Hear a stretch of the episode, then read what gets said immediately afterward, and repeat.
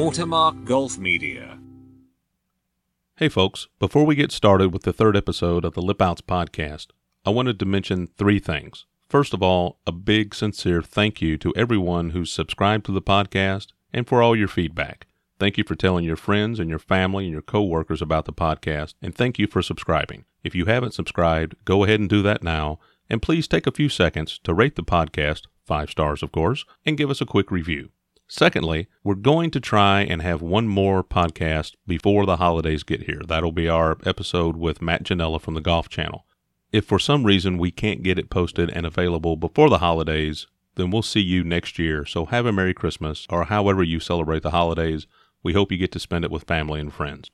We wrap up this episode discussing the movie Columbus. I failed to mention, however, where you can go see the movie. It's available on Amazon Video. It really is a spectacular movie. Visually, it's out of the ballpark. So carve a couple of hours out of your time, maybe this weekend, and watch the movie. I guarantee you'll enjoy it. So sit back, relax, and enjoy my conversation with Forrest Richardson right now on the Lip Outs podcast.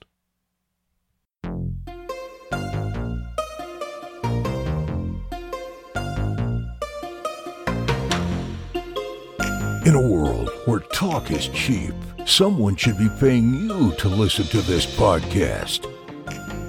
It's the Lip Outs Podcast with your host, golf course architect, author, and former looper for the Llama, Nathan Crace. And now, from deep within the recesses of the basement beneath the studio at Watermark Golf Media, the man of the hour, the tower of power, too sweet to be sour, make you say, woo, like Jerry Clower. Ladies and gentlemen, Nathan Crace.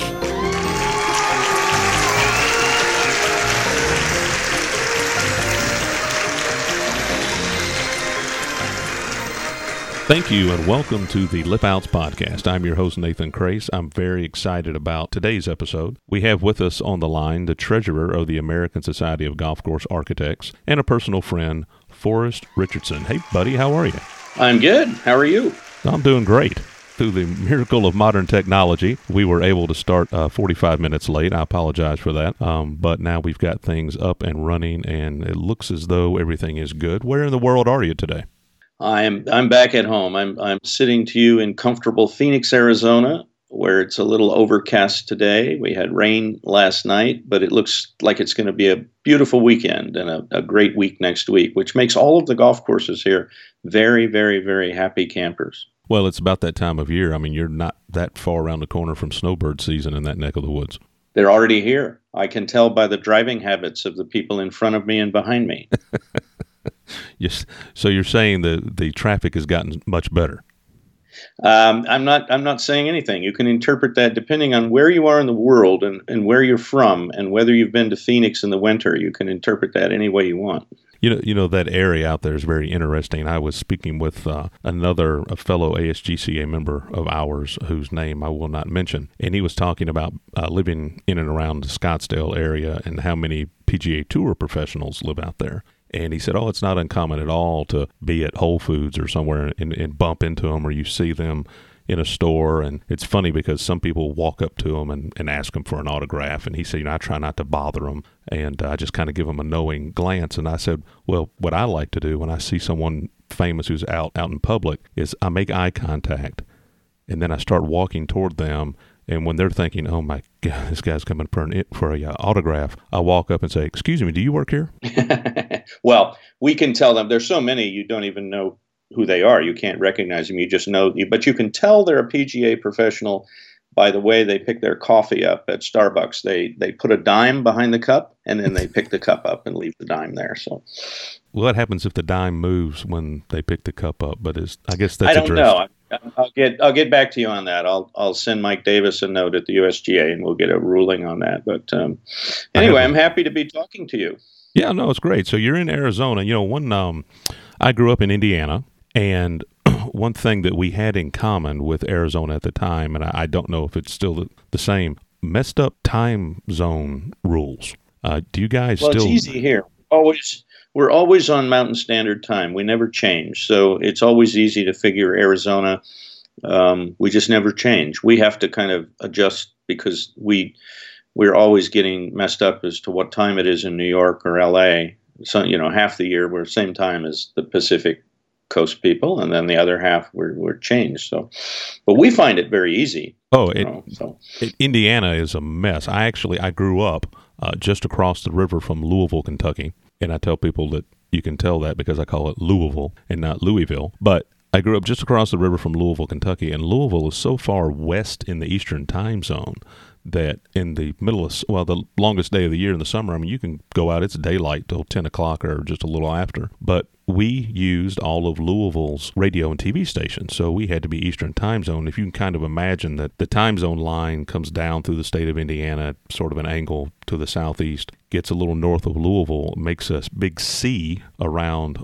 louisville and then continues on down and through uh, uh, georgia and down that way. And so we would have in addition to other towns 20, 30 miles from where I lived being in a different time zone. There were some towns who just decided, I guess they took it upon themselves back in the day, that they weren't changing their clocks. So you could, would literally have people 30, 40 miles from you who were two hours behind you at certain times of the year. See, that just makes my head hurt. Now, I just got back from Australia and um, I have been there once before, but on this trip, I traveled a little further west and on the train trip west, they came on in a very obscure place. I don't even know the name of it. And they reminded us to please set our watches 30 minutes behind because we were entering some inner time zone of the Australian time zone map. So that really messed my head up because I was trying to figure out what time to call back to the office and to check in with projects. And and I had to not only deal with the 17 hours, but I had to add 30 minutes or subtract. I could never figure that out. But anyway, I'm better now, and um, I don't know why they do that in Australia, but it's it it must make them very happy down there to have 30 minute increment time zones in certain areas. So that would be absolutely frustrating. I I do remember um, again in high school, we would get out of school at three o'clock and we would drive to, to uh, this one school that was 30 minutes to our east. So we would drive 30 minutes east and we would get there and it would be 2.30 their time. So we had to wait 30 minutes for their school to get out so we could play a golf tournament. There you go. Well enough hot time zone talk excuse me, let's talk about one project that has been getting a lot of attention and rightfully so. The uh, Baylands project that you had, I thought you might could enlighten people um, not only on the project as a whole, but what it meant for the environment in and around that property. Well, it, you know, it was a um, first of all, it was a labor of love project, which most projects you want them to be, and that one certainly was. You know, I, I worked on it. I think I I first uh, reached out to the city in 2009 or 10, and then I was hired in 2011. We opened the course in 2017, um, but but officially opened it early this year in 2018. But it, it was uh, uh, you know the basics of it.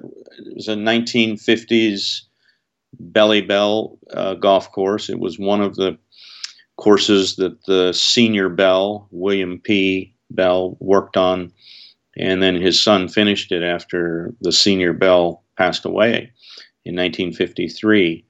And it was pretty much a pedestrian municipal course. I think in its day, in the 60s and the 70s, it was really in its heyday. And then because it was at sea level, the conditions got worse and worse and worse. Um, and it had really turned into a parkland course. So even though it was right on the bay, right on San Francisco Bay. It had turned into a parkland golf course with um, deteriorating conditions from a variety of, of perspectives. The biggest one being the soils. It was just loaded up with uh, salts and um, was very difficult to grow grass. Catapult ahead, the there's a creek that runs through Palo Alto that floods chronically called San Francisquito Creek, and it, it really had become a nightmare in the 90s and into the 2000s. And the, the uh, it runs through a number of cities. And so, to cut a long story short, the state of California finally came in and refereed and said, none of you can resolve this independently because it's the creek runs through all of your jurisdictions. So they created a district to solve the problem, and that's when I came in right after that to to help see if the golf course could be part of that. So what we did is we took, give or take, 11 acres out of the golf course, and that necessitated changing the golf course, and that led to a discussion with the city about, you know, if we're going to change six holes, what if we changed all of them? And then that led to a discussion if we changed all of them, could Forrest Richardson find a way to get a few acres for other uses besides golf? And um, so, in the end, you know, I like to use this cliche win win win, which is something I've used for a long time, and you hear it a lot. But this was probably four wins win win win win. So, um, we got flood protection. We completely changed the golf course and transformed it from parkland, non indigenous trees to heritage California uh, trees that belong by the bay, more wetlands, less turf, made room for the, the you know flood control, and I got the city of Palo Alto 10 and a half acres of land for other uses. So they got a new golf course in the process and and and that 10 and a half acres, by the way, if it was here in Phoenix, you know, it might be worth, you know, four or five million dollars. Right. Um, in Palo Alto, at 10 and a half acres is worth, uh, depending on who's doing the calculation, it could be worth as much as 60 to 80 million dollars. So it, it really was a rewarding project. I think, um, you know, it's the first time in my career I've had the Audubon Society and the Save the Birds people and the Save the Bay people and, and all sorts of environmental groups standing up in meetings saying, What a great project, let's do more like this. And so you know, it couldn't have been greater from that perspective. And, uh, you know, the results, I'll let them speak for themselves. But I mean, so far the reviews have been great. People are having a good time. I am really, really, really interested in scoring success. I think I think when people have scoring success, they have fun, and when golfers have fun, they're they're probably experiencing uh, successful scoring. So that was my that was my concept going into it, and you know I'm I'm hoping it continues. It's it's it's been real fun to see it open. I can tell you that. Well, that sounds great. You know, I was just looking at some of the the uh, statistics on the golf course and a 40% reduction in managed turf, 35% reduction of potable water use, and then of course the 10 and a half acres for the uh, the future athletic center and recreational use in addition to the flood protection. That's that's uh, significant. And i like the fact well and you, we got we got a new golf course. I mean you know that that that was the the, the biggest win of all. I mean it it it pays homage to what was there but it, it's a totally different experience. You know we brought in a half a million yards of dirt. That was another win by the way is they were building a big medical center addition at stanford and so we brought in most all of the dirt from that project. And if we hadn't have taken it, it would have had to be trucked another 15 or 20 miles. And, and that alone was uh, not only a carbon uh, offset that was really positive, but I like to say that I now have a golf course with very smart soil. well, it, I also liked how you referenced the uh, the people who are I guess collectively referred to as the environmentalists that sometimes I think people assume that golf course architects and environmentalists bump heads, but I have found uh, during the course of my career when you find the right people and everyone's willing to sit down and work something out, you can really accomplish a lot, and you just can't walk into a meeting assuming the person on the other side is is there to stop whatever you're trying to do. Yeah, I mean, in this case, the, our biggest issue with this project was um, state permits from California, and and that without getting into the details of that, it was it was largely political and territorial, and it didn't have a lot to do with the golf course and what we wanted to do. It had more to do with the flood control project, which which was a uh, it, you know, I, I thought at the beginning that that was an animal unto itself and and uh, I was really wrong about that because the golf course was enabling the flood project, but at a certain point, the state looked at them as almost one project, and and that was. Um, uh, I have lots of words to describe that. I mean, one of them, I think it was very unfair Um, and I'll go on record as saying that because the you know the city of Palo Alto should be allowed to improve and fix its golf course, independent of what's going on nearby. And um, so we were we were you know just without getting into the weeds, we were held up a good two years beyond what we should have, and that's a shame because during that two years, the golfers lost, the environmentalists lost, we used water, we had more turf um, the habitat wasn't as rich, and and you know all I can say is that I'm I'm really glad wisdom prevailed in the end, and and everyone came to the table, and we not only got it done, uh, but but what started it all was getting those permits that were exceedingly important, as anyone knows in this business. Right. You can't, you can't just go do things. I wish you could sometimes, but you can't. Well, and I've seen pictures of the work and it, it looks amazing. And for those uh, listening, the website is baylandsgolflinks.com.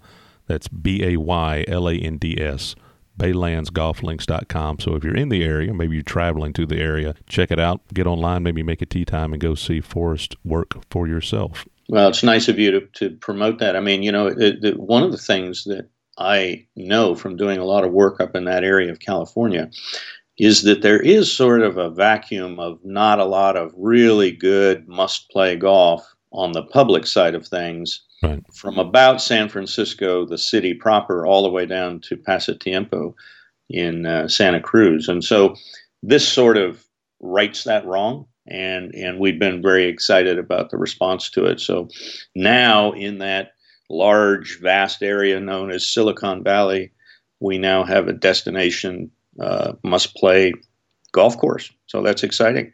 That is exciting. Uh, shifting gears just a little bit, but tying this back into Baylands, you mentioned that you freed up 10 and a half acres. Um, I'm curious, the par of the golf course and, and the yardage, was it relatively the same? Was it, uh, did you have to kind of shave a stroke off par to save up room or how did you get to that point? Well, the original the original plans we did took it to a par 71. It had been a 72, and then we preserved yardage at, at 6,800, give or take, about 6,700, between 67 and 68. Kind of that was the original plan, and um, and and they kept asking if the first hole, which was 450 yards, give or take, could be a par five, and and so we added some tees and I kind of said, sure, you know, if you want to make it a par five, make it a par five. You know, it's I think it, it's a good four. It could also be a good five because it plays into the wind in the afternoon, and it's certainly strong enough to be a par five after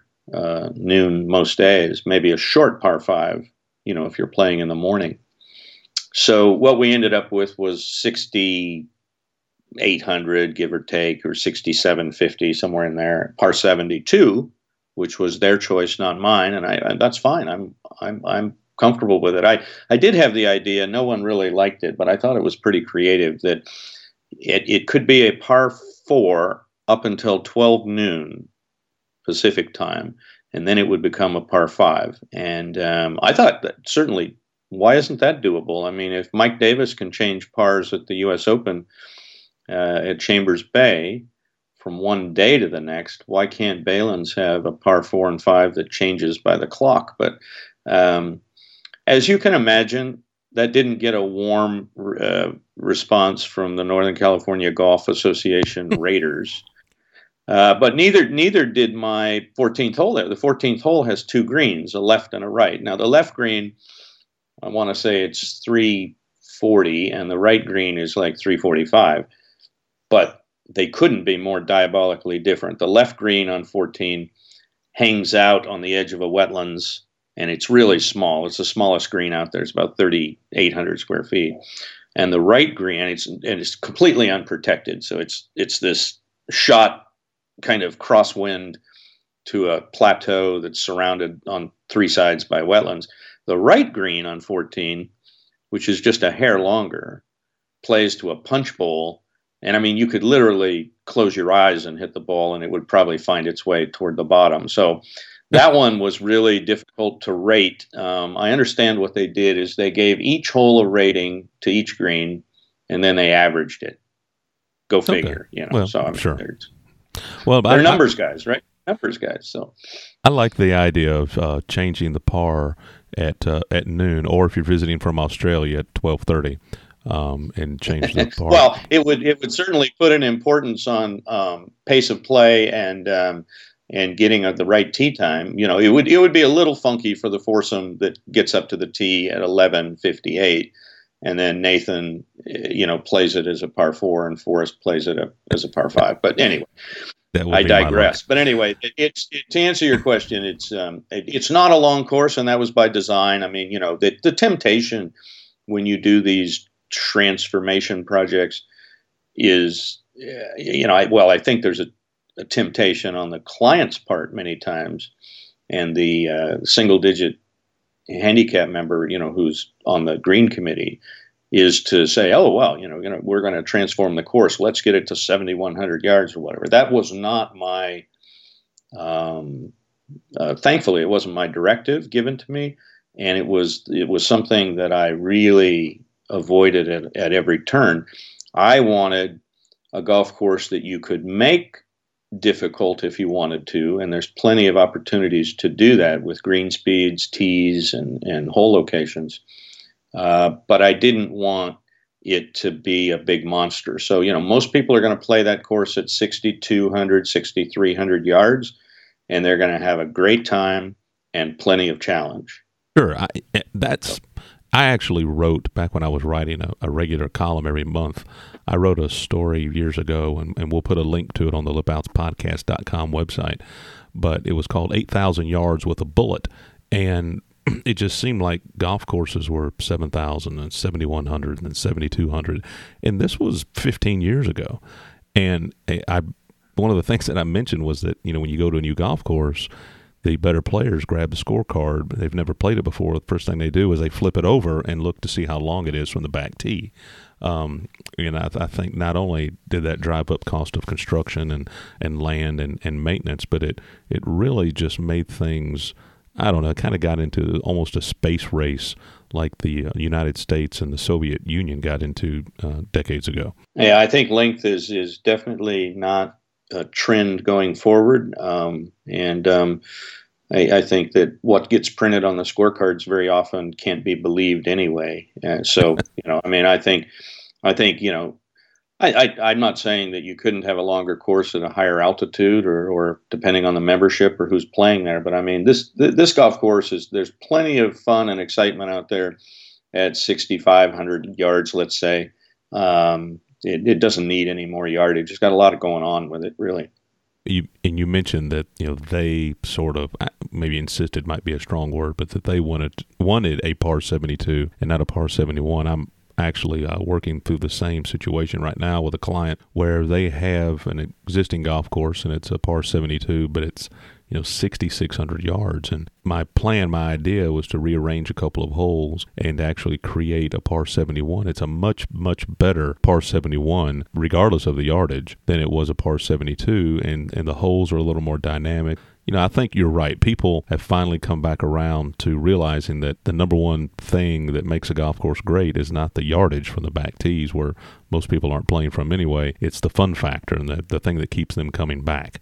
Yeah, well, and and and you know, we it, it's too bad we don't play more match play in the United States, um, but that that would be, I mean, you you know, match play basically doesn't care what par is, and and the only thing that par really answers for people is um, kind of you know being able to really address stroke play and address handicaps and things like that, which I understand, but. Um, I'm in agreement with you. I, I, I think par is a little overrated, and and you know, I, I, mean, you you know, I like I like golf courses uh, and designs that um, you have a bunch of different ratings and different pars. I mean, you know, I I play golf with a few guys who anything under 500 yards is a par four for them, and um, so why not just change the par for everybody? You know, depending on you want to go play this golf course the toughest it'll play, go play 6,800 yards par 68, and um, and that's fine, you know. But Forrest wants to go play 6,800 yards par 74. That's what I'd rather play. So well, anyway. It, You know, speaking of match play, um, did you get a chance? I, I, don't know if you were probably in Australia at the time. Did you get to watch the match with Tiger and no, Phil? I got back. I got back. I, I did watch it, and, and I'll give you a little feedback. Um, I had a sister-in-law, a daughter, and a and a uh, daughter daughter's fiance, all uh, not really golfers, but understand golf because of my uh, work in golf, and they were absolutely fixated at the television. They they could not leave the match. They were they thought it was so cool that two guys were playing head to head and there was money involved, and that there was that they they were mic'd, and um, and and I I I was uh, in, infatuated with it. Perhaps not as much actually as they were, and I just I just found that an interesting thing. I think that the pundits who said it wasn't going to be good, and even the complainers. I, I read some nonsensical uh, thing on Yahoo, you know, the world's greatest authority in news, on um, what they thought of the match and how terrible it was. And I thought that this was literally a day after I had seen the sister in law, the millennial daughter, and the millennial daughter's fiance absolutely mesmerized by what was going on and I thought, yeah, this is good for golf. And I, my prediction is that it was good for golf because it was it was fun and Right. entertaining, and there was money on the line, and it was just fascinating. Well, I I got a kick out of listening to all the side bets, and and it, just depending on who you talk to, half seemed to really like it. About half seemed to find some problem with it. Uh, the really the only issue I had, I mean, yeah, yes, it's entertainment. You have it's not a major, so you have to go into that taking it for what it's worth. You don't go see a movie that is a shoot 'em up action thriller and, and expect to see an Oscar winning uh, event. You take it for what it's Well, worth, but I think they're going to work on it. I mean, they're going to they're going to do some things to make it better, and I think we'll see more things like that. Um, and you know, I'm not sure the price was right on pay per view. That that was a fiasco, as you know, anyway. But Right. um, right, it certainly, you know, I, I read something the other day because I've been very interested in what the audience was, and it looked like it was a massive audience. And if it if they had charged twenty bucks a pop, uh, AT and T uh, w- would have made out pretty well. So anyway, what can you say? Sure. No, I I think my I guess my biggest issue with the whole thing, and I was getting bits and pieces of it because I was I can't remember where I was, but I was not stationary. I was bouncing back and forth between a couple of places trying to catch it on my phone uh, as it catches catch can. But I, I would love to see them have actual golf commentators, maybe lead the team because they were having all these interesting conversations uh, with each other and, and some of the rules officials and the people walking around. And the crew, which kind of talked over them, and, and again, not their fault. They're not used to covering golf. Well, it, I think they're going to make some improvements, and um, I thought some of that was okay, but I, I agree with you. It, it it needs some improvement, and I'm sure there are people working on that. And uh, what um, I'm sure there were also people that got fired for mess, messing up on collecting the twenty dollars. You know, but. Uh, uh, I, you know, anyway, I, I, I thought it, I, thought it was fun. I would, I would, uh, I would do it again. I would watch it again. You know, in the podcast that we recorded before this one with uh, Pat Jones from Golf Course Industry Magazine, we touched on this just a little bit, and I told him, you know, how much fun would it have been if you could substitute Tiger and Phil with Lee Trevino and Chi Chi Rodriguez in their prime and mic them up and all the interaction that they would have had. And for those uh, younger listeners, you have to go Google those guys, but uh, just the interaction that they would have every day with fans if you had them mic'd up. I mean that that's true pay for TV uh, if you ever had it. Well, and the and the predecessor to this was was of course the uh, the, the the shootout in the desert. It started at, at Desert Mountain Golf or uh, Desert um, Highlands Golf Course, but before that, if you go back to the '60s and '70s, was Shell's right. Wonderful World of Golf, That's and right. uh, those were there wasn't money on the line, but I'm pretty sure Trevino did one of those. I can't remember who he played, but it's a hoot to watch. So yeah, go Google that or um, or or go buy a DVD of the Shell's Wonderful World of Golf. I have a few of those in my library, and they are really entertaining, even without the money on the line, because there's joking going on, and and uh, Right. uh, you know, it's it's it's really fun match play for the most part. You know what I miss is the skins game when I guess back in Yeah, the mid to late 80s, Yeah. early 90s, because, you know, I was a, eh, I say a kid. I was in high school, and um, it was mesmerizing to me because you know the first couple of years I didn't realize it was taped. You know, I was I could sit hit, sit there in the living room in freezing cold in Indiana. I guess it was what, uh, Thanksgiving Day weekend when they would show it. Sit there and I would look at this golf course out in the desert where everything was dormant, but they had all this beautiful overseed and just the contrast in colors. And I had never seen anything like that uh, growing up playing municipal golf courses as a kid around Indiana. And it was just the angles and the just the golf course and the vistas, and then of course the competition itself. But you know that was really I just I look forward to that every year.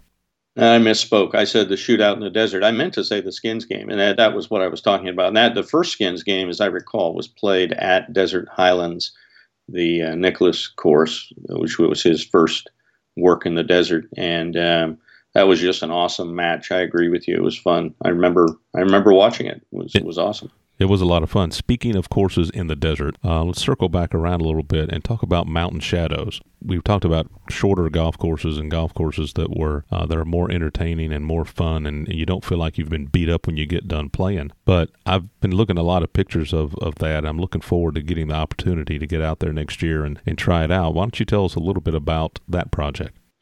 Well, it's 18 holes, par three, and then there's a bonus hole between 17 and 18. We we call that. Well, they named it the Forrest Wager, so I'm, I was very honored to have them name it that. But on the on the plans, it was called 17.5, and uh, that hole is a par two, and it's meant to be a little bonus hole that kind of takes up the the uh, little span between 17 and 18, where you where you kind of walk to get to the 18th tee. But um, you know, was a was a rewarding project for me in many regards. It was right in my neighborhood, but secondly, my mentor Arthur Jack Snyder designed the original course at that property in 1960, and um, he had two par five fours rather back then. It was par 56. They were all par threes except two par fours, and they were very short. And um, before Jack passed away in 2005, there had been rumors of one day rebuilding the course. And, and Jack and I talked about whether the par fours should remain. And I think he was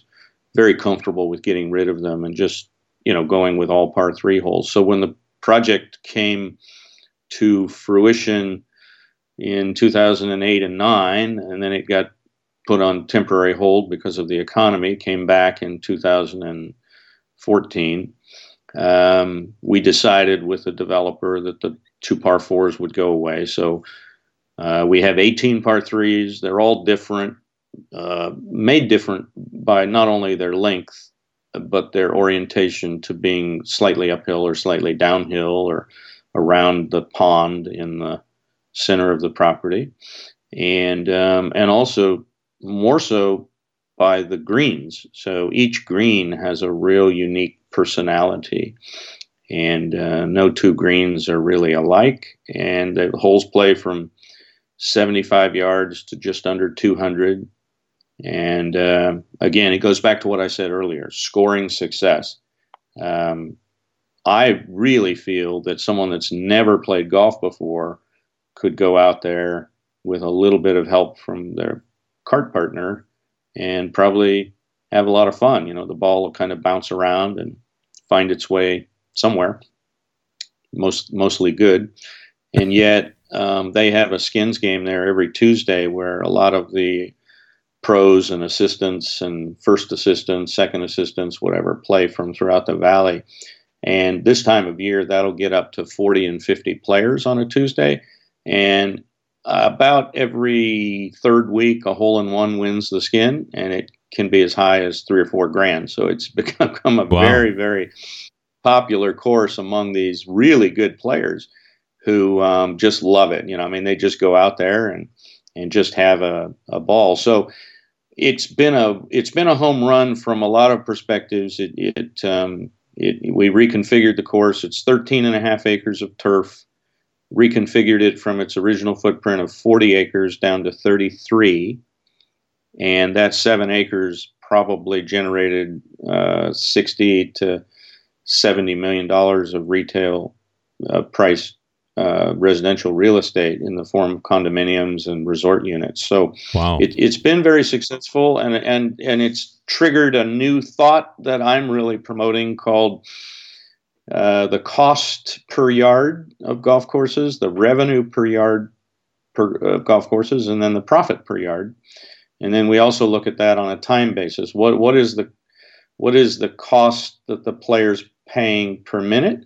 And what's the revenue I'm generating per minute and what's the profit I'm generating per minute. And I can tell you that Mountain Shadows at 2,400 yards comes in at the profit per yard way, way higher than an 18 hole regulation course just around the corner um, because their cost is exceedingly greater and their, their revenue is not all that much greater for 7,000 yards.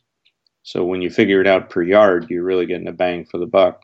But it's it's been fun, and I, I look forward to getting your your personal, unbiased review when you play it next year.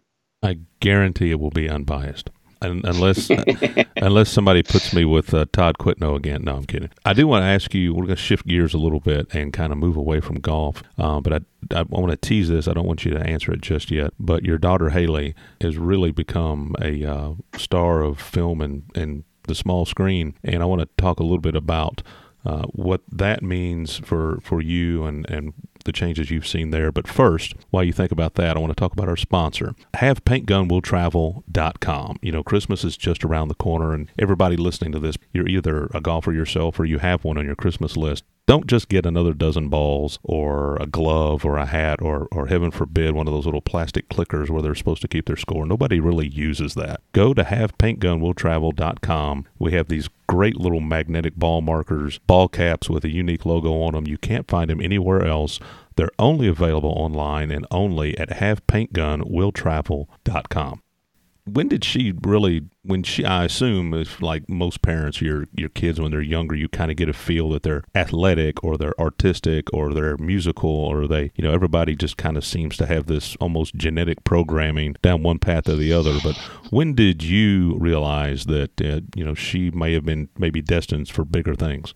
Well she was always interested in drama and she was uh, really gravitated toward dance and uh, you know throughout elementary school into middle school and then in high school dance was really her passion and it was toward the middle of the high school years that she um, made a plea uh, we, we created a PowerPoint, came to mom and dad and said, Look, you know, if I'm going to pursue this career in entertaining and dance, I need to be in uh, Hollywood. And so she had won a scholarship about that time to dance out at a, a dance studio in uh, North Hollywood called Millennium.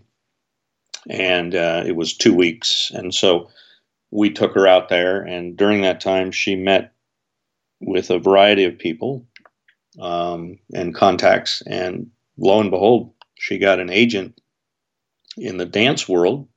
And then she met uh, some people in the acting world. And, and shortly after that, she started doing auditions. And even though I knew she had a lot of talent, you know, I think as a parent, you're you're you're very uh, worried would be a good word probably, or or maybe you're optimistic but you're cautious. You know, about is this really does this really have a possibility of working? But I tell parents all the time that you know because they ask you know how that Haley got her start, and it it wasn't and it isn't really about being in the right place at the right time. That that can help, I suppose, but it's really determination, talent, how much drive that kid has, you know, or that young adult has. So she um, finished high school. The the story continues that she finished high school online we made arrangements to get a place there. So we kind of went back and forth and we let her finish out high school and she got pretty busy. And instead of dance, which was what she thought she was there to do, she took more to acting.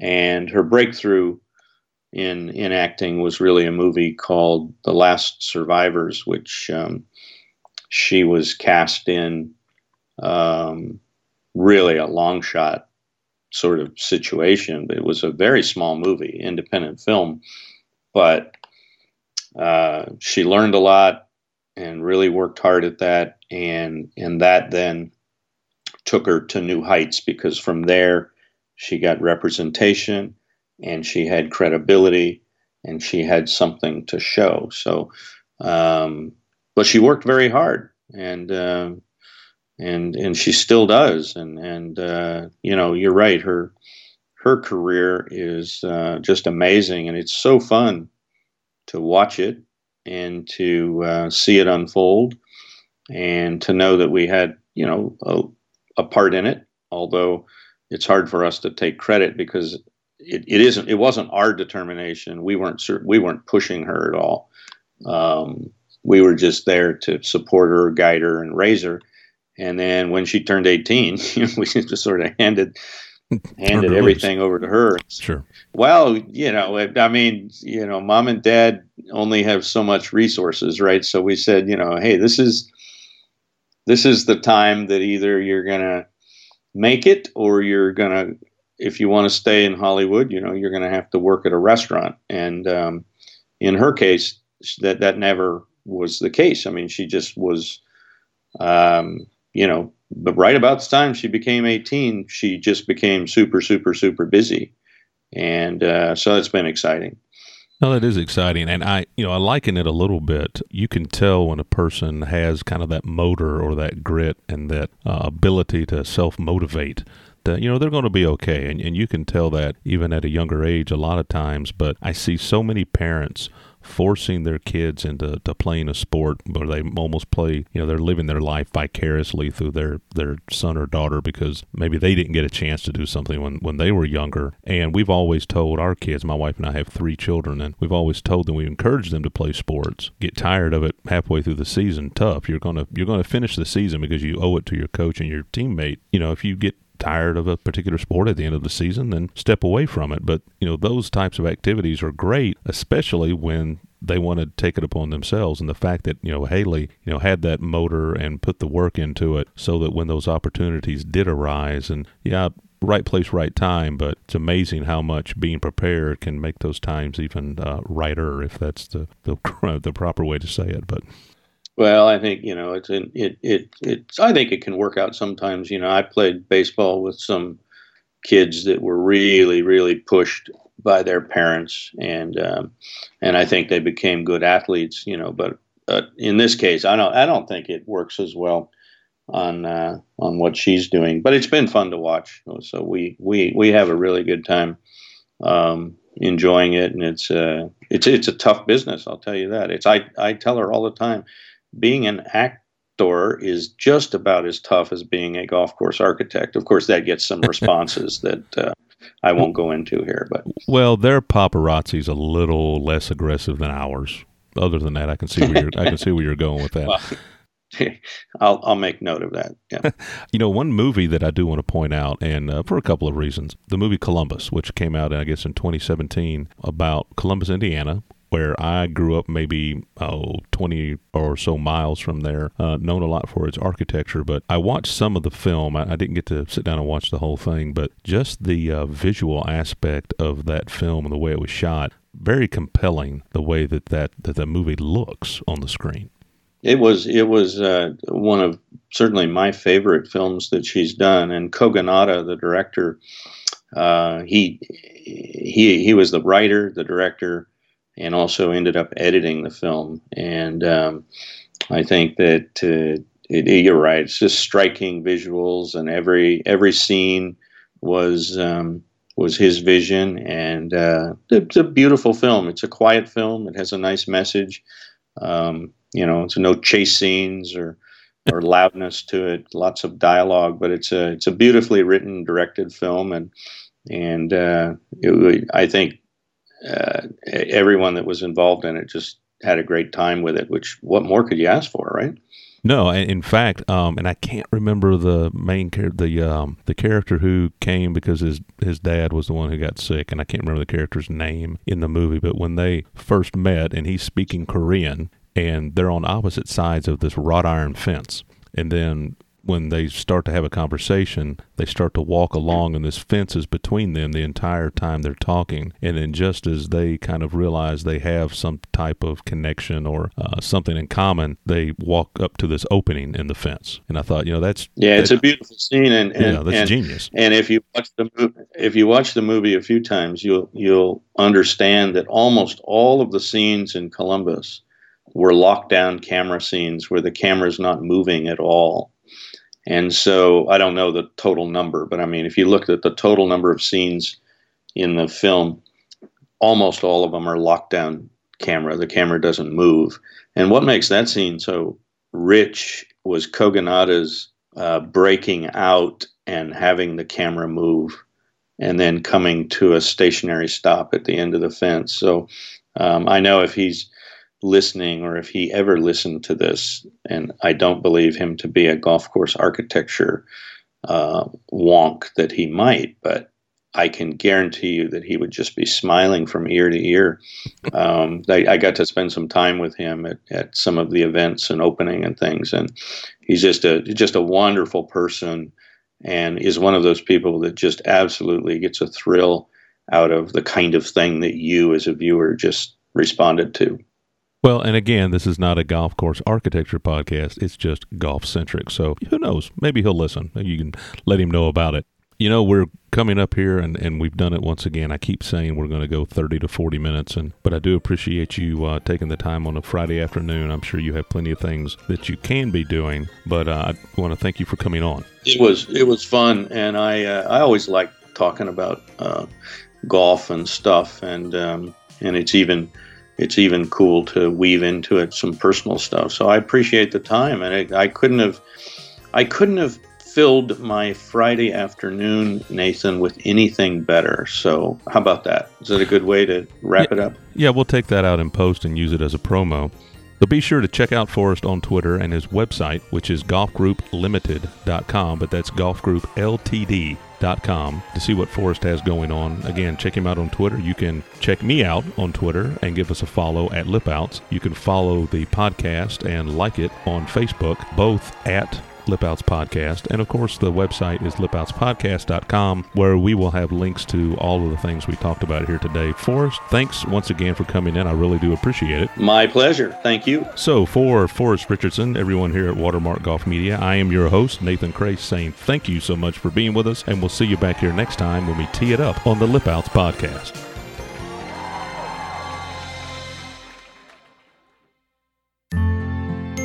Thanks for listening. This has been a production of Watermark Golf Media. All rights reserved.